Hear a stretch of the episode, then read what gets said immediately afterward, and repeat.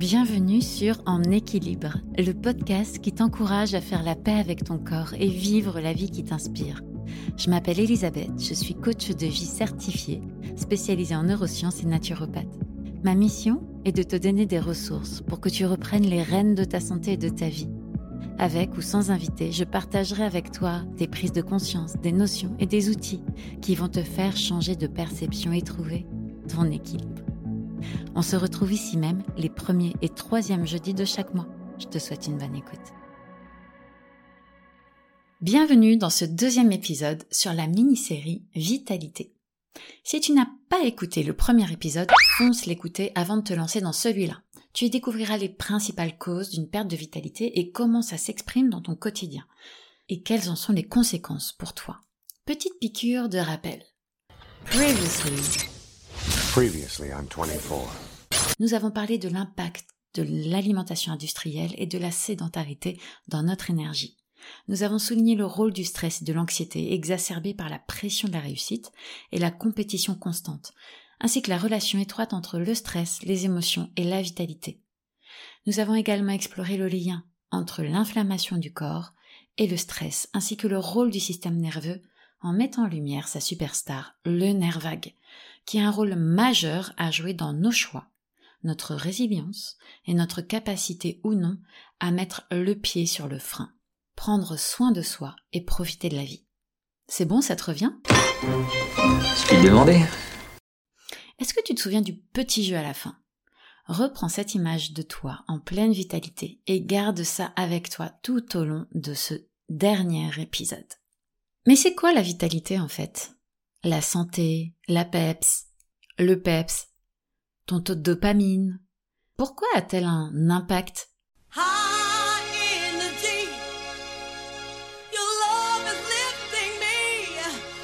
il est peut-être temps de vous donner ma définition. Pour moi, la vitalité est une énergie que nous avons en chacun de nous et que l'organisme mobilise pour s'adapter à différentes situations et se réparer. Cette énergie est celle qui nous fait agir au quotidien, se sentir vivant, en pleine forme. Mais c'est aussi celle qui permet à nos cellules de s'adapter et de fonctionner de façon optimum. Et quand on en prend soin, quand on se sent rempli d'énergie, on peut alors muscler notre résilience face à la vie et ses tonnes d'embûches. Pour moi, la vitalité est aussi couplée avec cette force qui réside en chacun de nous. Cette force à la base de l'empowerment, de la réalisation de soi-même. Cette force qui te fait aller vers ce que tu désires vraiment, ou qui va venir t'indiquer avec férocité que tu n'es pas sur le bon chemin. C'est une notion essentielle en naturopathie. Nous construisons notre accompagnement sur l'observation de l'état de vitalité de la personne en face de nous. C'est une des raisons pour laquelle la naturopathie est un accompagnement individuel. Et c'est pour ça qu'un programme pour une personne ne conviendra absolument pas à une autre. Et c'est pour ça que quand on parle de jeûne, de méditation, de détox, de revitalisation, tout ça en soi c'est génial, mais ça ne correspond pas à tout le monde, à tout moment de sa vie. Parce que tout dépend de l'état de vitalité au moment où on s'engage dans ce type d'accompagnement. Et cette énergie vitale n'est pas récente. Elle est bien connue des autres médecines complémentaires, qui considèrent que la maladie, les symptômes apparaissent lorsqu'il y a un déséquilibre dans la vitalité. En médecine chinoise, on l'appelle le ki, et en ayurveda, le prana. Sans cette énergie-là, le corps ne peut pas fonctionner. Oh, so. Nous n'avons pas les capacités d'aller chercher ce que l'on désire vraiment, et encore moins d'y aller. Notre corps est trop faible pour remplir ses fonctions basiques. Le système immunitaire est en détresse, et la maladie peut s'installer. La perte de vitalité a des répercussions sur tous les aspects de notre vie. Sans cette énergie, il devient difficile d'atteindre nos objectifs, de gérer le stress, de rester concentré, de s'organiser, de maintenir une bonne santé, ou de trouver un sens à nos actions, ou tout simplement être la maman que l'on souhaite pour ses enfants.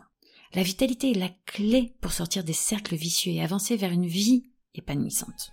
I probably sucked more today than anyone in the history of Kung Fu, in the history of China, in the history of sucking. Et il m'aura fallu prendre ce mur pour enfin comprendre que mes priorités étaient à revoir. Je vais prendre quelques minutes pour t'expliquer pourquoi est-ce que la vitalité est tellement au cœur de ma vie, de ma, de mes préoccupations, mais aussi de mes accompagnements en tant que coach et naturopathe. le 7 juillet 2018, en famille, nous décidons de déménager à l'étranger avec notre fille de deux ans et demi à l'époque. J'étais à ce moment-là enceinte de 7 mois et je finissais mes études de naturopathie, ce qui supposait de faire des allers-retours à Paris. Alors il faut savoir que mon credo dans la vie est tout est possible et on trouvera toujours une solution pour que ça marche si tu le désires vraiment. Et je le désirais vraiment. Alors autant cette philosophie est très porteuse dans la vie, autant elle a aussi des limites. Et je les ai goûtées avec beaucoup d'amertume. Donc avance rapide de un an, je suis devenue maman pour la deuxième fois. Je suis enfin naturopathe, fière d'avoir tout géré. Sauf que pour en arriver là, mes nuits étaient ultra courtes, du fait d'avoir un nouveau-né qui avait la vie d'une chouette hyperactive, ajouté à la vie d'une solopreneuse, preneuse, qui essayait de construire son activité professionnelle. Donc je me sentais vraiment super solo. Et en plus, j'oubliais, je lançais mon activité de naturo en plein Covid. J'étais épuisée, mais sans vraiment m'en rendre compte à l'époque. À l'époque, c'était un petit peu normal. Je pensais que tout le monde passait par là, tout le monde devait passer par là.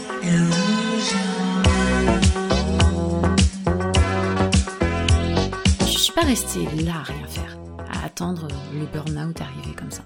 J'ai fait avec tous les outils que j'avais. J'ai revu toute mon hygiène de vie, mon alimentation. J'ai pris des compléments alimentaires. J'ai fait du journaling ou le fameux journal de gratitude. J'ai essayé de méditer, de faire du sport. Mais il y avait un paramètre qui m'échappait. C'était les nuits, le manque cruel de sommeil. Et malheureusement, ce paramètre ne dépendait pas que de moi, voire pas du tout de moi. Alors à ce moment-là, je voyais pas d'autre choix que de pousser. Et franchement, comme le disent mes clientes, notre corps est tellement résistant. Il s'adapte à tout. Il suit. Tu peux lui en faire voir de toutes les couleurs. Il s'adapte. Il suit. Enfin, jusqu'à un certain point. Mais bon, comme toutes les super mamans, j'ai tout donné à ma famille, car mes enfants passent avant tout. Et je voulais être la mère, la professionnelle, la femme parfaite, sans vraiment m'en rendre compte. Mais je faisais tout pour. J'avais beau avoir des amis et une famille en or qui me disaient Mais Elisabeth, et toi, jusqu'où vas-tu aller? J'avais toujours le drapeau levé avec inscrit Je n'ai pas le choix, je suis maman d'un nouveau-né, mes enfants passent en premier, jusqu'à une nuit, où mon fils pleure. Il me réclame.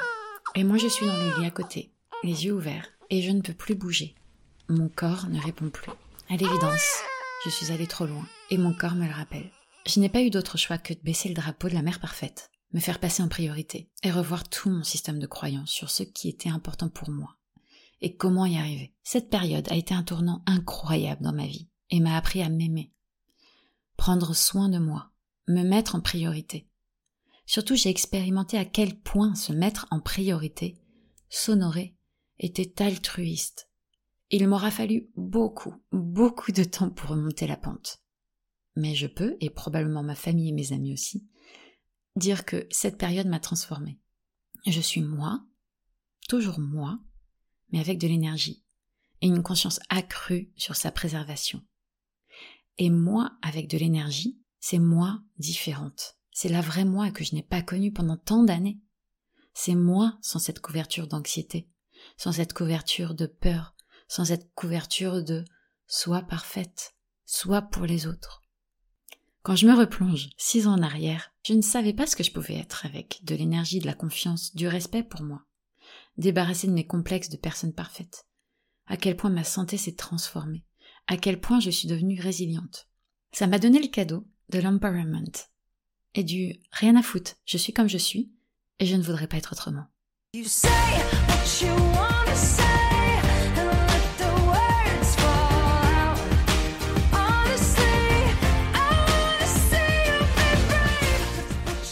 Cette expérience qui me fait te parler aujourd'hui de vitalité. C'est celle qui m'a fait aller chercher d'autres solutions, qui me permet d'accompagner des personnes à changer leur perception d'elles-mêmes, se traiter en VIP, pour ensuite se créer la vie pro et perso qui les inspire. C'est elle qui me fait avoir une vision holistique du développement personnel, mêlant la naturopathie et l'entrepreneuriat. Cette expérience m'a permis d'alimenter une conviction que j'ai depuis très longtemps, c'est qu'on ne peut pas séparer notre corps, notre, notre organisme, notre vitalité, donc notre santé, de qui on est, de notre tête, de nos objectifs, de nos pensées, de nos émotions, de notre identité et de nos actions au quotidien. Tout est absolument lié. Et c'est justement qui je suis et que je découvre au quotidien sous ces couches de stress, d'anxiété, de d'étiquettes qu'on m'a pu me poser, que je me suis posé, que j'ai alimenté, que j'ai envie de transmettre aujourd'hui qu'il n'y a pas de fatalité. Je crois profondément que tout est possible à partir du moment où on se met en priorité. Et ce qui nous empêche justement de faire ça, puisqu'on le fait quand on est petit de façon, de façon naturelle, c'est cette croyance que quand on se met en priorité, quand on pense à soi, quand on, quand on dit non, on est égoïste. Et égoïste dans le sens où on écrase les autres, on ne prend pas soin des autres, et du coup on ne peut pas construire une société. Sauf que je suis totalement pour du don de soi, d'aider les autres, et je pense que ça fait partie d'un chemin de construction et de gratitude qui est important à un moment donné d'avoir dans sa propre vie, dans son propre bien-être, dans sa recherche de son bonheur et de son équilibre. Mais je crois aussi qu'aujourd'hui, dans nos sociétés où on est très seul, où on vit dans le jugement de soi, dans le jugement des autres, dans la peur, et que tout ce qu'on a vu plus haut nous vide de notre propre vitalité. Mais quand on n'a plus rien, on n'a plus rien à donner aux autres tout ce qu'on peut donner aux autres, et je l'ai déjà dit mais je me répète, c'est de l'agressivité, c'est du jugement, c'est du mal-être. Et ce mal-être, c'est un cercle vicieux dans lequel on rentre qui ne fait que s'alimenter. Pour moi, il n'y a rien d'égoïste que de mettre sa santé, sa vitalité en, premier. Une fois que tu as cette énergie qui coule dans tes veines, tu as cette place dans ta tête, dans ton cœur, et cette clarté, ce recul, pour pouvoir participer à un monde meilleur, pour pouvoir donner, que ce soit de tes plus proches, tes enfants, tes clients, à un domaine beaucoup plus large. Et donc je crois qu'au contraire, ce n'est pas égoïste, c'est altruiste que de se mettre au cœur de sa vie, que de remplir son propre réservoir d'énergie en premier.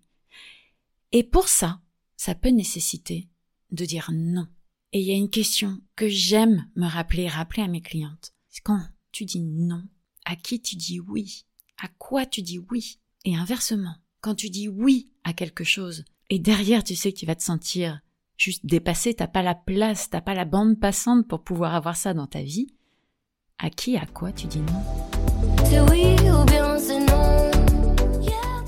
Maintenant qu'on a une vision plus claire de la situation, je te propose maintenant des solutions évidente et immédiate pour te booster.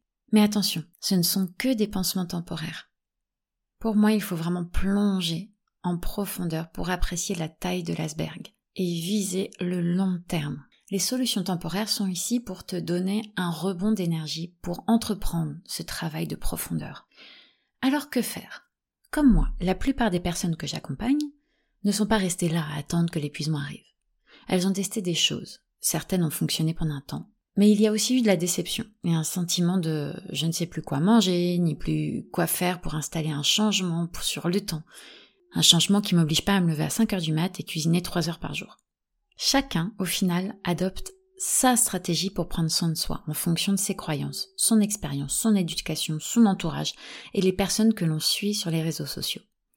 Il y a du bien et aussi beaucoup de n'importe quoi et du bien, mais pas adapté à la phase où tu es là maintenant, ou alors avec une approche trop superficielle.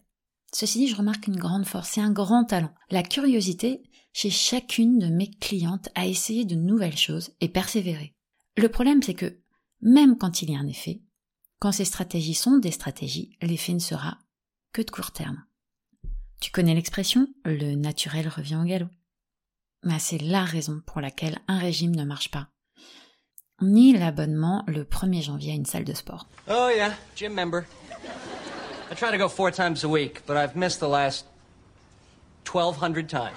Alors voici les stratégies que je vois le plus souvent mettre en place. Il y a la méditation, le sport, parfois même intense, prendre un coach sportif, s'inscrire à une salle de sport et y aller, arrêter le gluten, le sucre, faire un jeûne, se lancer dans une cure de détox, euh, se mettre au yoga, prendre des tas de compléments alimentaires. En soi, tout ça, c'est génial. L'effet est vraiment positif sur la santé. Et si ça vous convient et que vous parvenez à en faire une régularité, un mode de vie, bravo et continuez. Mais pour la majorité d'entre vous qui savaient que ce serait génial sur un temps donné, jusqu'à repartir dans ces vieilles habitudes, eh bien voici ma vision des choses, qui bien sûr n'engage que moi. On a tendance à attaquer le sujet de la vitalité comme on voit un iceberg. Sur la partie visible, il y a les symptômes. Chaque symptôme a sa solution. Mais même les pratiques les plus puissantes comme la méditation peuvent ne pas avoir l'effet escompté. Attention, je ne crache pas sur la méditation, c'est un de mes piliers de vie. Mais parfois il y a un chemin avant de choisir cette voie, même la plus royale qu'elle soit. Dans la partie immergée, il y a les causes de son surmenage, de ta fatigue, de tes doutes. Et parmi ces causes, il peut y avoir des traumas, des accidents, des pertes qui sont encore des blessures ouvertes, une éducation, où prendre soin de soi était mal considéré, et tout ce qui dans notre enfance a apporté de la haine et du ressentiment sur ton corps. Et là, on peut dire merci aux médias. Et si tu es une femme, bon, pas que, évidemment, mais nous sommes visiblement de belles cibles pour les marketeurs sans éthique, les vendeurs de miracles et le show business. Être thin, mince, est l'image de santé, de bonheur et de réussite. Et à partir de tout ce que j'ai cité plus haut, se crée une multitude de croyances qui vont de je ne vaux, je ne le vaux pas, je ne vaux rien, des difficultés à prendre soin de soi parce que c'est superficiel, ou si je ne ressemble pas à X, Y ou Z, je me dégoûte. Des croyances qui touchent ton identité profonde, l'image que tu as de toi et que tu perçois que les autres ont de toi. Models on magazine covers. Told me I was overweight. I stopped eating. What a bummer. Can't have carbs in a hot girl summer. If I could go back and tell myself when I was younger, I'd say, Psst. I know Victoria's Secret. Girl, you wouldn't believe. She's an old man who lives in Ohio. Making money Nos valeurs intrinsèques se construisent sur nos plus grands manques. Et ces valeurs nourrissent nos motivations, nos priorités dans la vie, et donc nos choix. Si prendre soin de toi ne fait pas partie de ces valeurs intrinsèques, la motivation ne le sera pas non plus, jusqu'au jour où il y aura un ras-le-bol ou une urgence. Et si on remonte à la surface de cet iceberg et que l'on s'approche de la partie visible, mais encore sous le niveau de la mer, on a les effets sur sa santé qui sont sourdes. Un microbiote déséquilibré, un nerf vague et un système nerveux dérégulé, un système digestif en souffrance, dans tension dans le corps qui provoque des douleurs. Et puis si on remonte juste au-dessus de la surface de l'autre, eh bien on trouve le stress, l'anxiété, la pression interne, les il faut, je dois, et toutes ces injonctions que l'on se donne et que l'on va chercher à l'extérieur. Pour attaquer cet iceberg de la vitalité, je te propose de commencer par plonger en quatre étapes. La première, c'est chercher la cause de la cause et comprendre d'où viennent ces pertes et faire un bilan. Donc pour cela, vous pouvez vous rapprocher d'un naturopathe ou tout autre praticien de santé de confiance, que ce soit complémentaire ou non. Ensuite, en deux, de comprendre votre système de valeurs et accrocher la santé à une de vos valeurs qui est la plus haute. Par exemple, si ta valeur la plus haute est la réussite ou la famille, à travers un travail d'introspection, y accrocher celle de la santé. Pour moi, revoir ses croyances et ses certitudes par un coaching ou tout simplement en écoutant ce type de podcast, en prenant le temps et l'énergie d'être curieux, s'informer et se poser de nouvelles questions. En trois, apprendre à réguler son système nerveux au quotidien, ce qui apportera sécurité et sérénité. C'est comme appuyer enfin sur le frein et contrôler son stress. Se créer ces espèces de bulles de respiration et de bien-être. Et enfin, travailler sur ton deuxième cerveau, les intestins, apaiser les inflammations et nourrir ta microbiote, combler tes carences, te concentrer sur ta digestion et te sentir bien dans ton corps de l'intérieur à l'extérieur. De mon point de vue, pour qu'un changement d'hygiène de vie soit réellement significatif, il doit s'inscrire dans ta façon de vivre, créer des automatismes, que cela devienne sain et vertueux pour tous tes domaines de vie. Et on peut y aller pas par pas. Et c'est justement mon cadeau pour cet épisode. Je t'ai préparé une vidéo d'une pratique de yoga axée sur la régulation du système nerveux en seulement 10 minutes. Ça peut être un échauffement pour une séance plus intense de sport ou de yoga ou une pratique en soi que tu peux faire matin et ou soir. Tu peux le télécharger gratuitement. Le lien est dans la description de cet épisode. Dans ces deux épisodes, je t'ai parlé de beaucoup de notions différentes. Alors si tu souhaites creuser ces sujets et les mettre en application dans ton quotidien, je t'invite vraiment à t'inscrire à ma newsletter. Cette newsletter est pensée pour t'accompagner au quotidien, pour que tu gagnes en sérénité, en confiance, en leadership, en pouvoir, que tu oses prendre ta juste place pour te créer la vie qui t'inspire. À l'intérieur, tu y trouveras des inspirations, des prises de conscience, mais aussi des techniques et des pratiques pratico-pratiques pour t'accompagner au quotidien. J'adore cet espace qui est vraiment exclusif et différent encore du podcast ou de mon contenu sur Instagram. Tu y trouveras aussi toutes mes actualités. Et si tu souhaites me parler d'un de tes projets, d'un blocage ou de quoi que ce soit, eh bien tout simplement tu peux me contacter par mail. Toutes les informations sont bien sûr dans le descriptif de cet épisode. Et on se retrouve très vite pour un prochain épisode. D'ici là, prends soin de toi, mets-toi au cœur. Merci d'avoir écouté cet épisode. Si tu as aimé, n'hésite pas à t'abonner et à en parler autour de toi. Tu peux aussi soutenir ce podcast en y attribuant la note de ton choix. Si tu veux en savoir plus, rejoins ma communauté sur les réseaux sociaux, mon blog et ma newsletter. Les infos sont dans la description de ce podcast. Je te donne rendez-vous dans deux semaines pour un nouvel épisode. En attendant, prends soin de toi.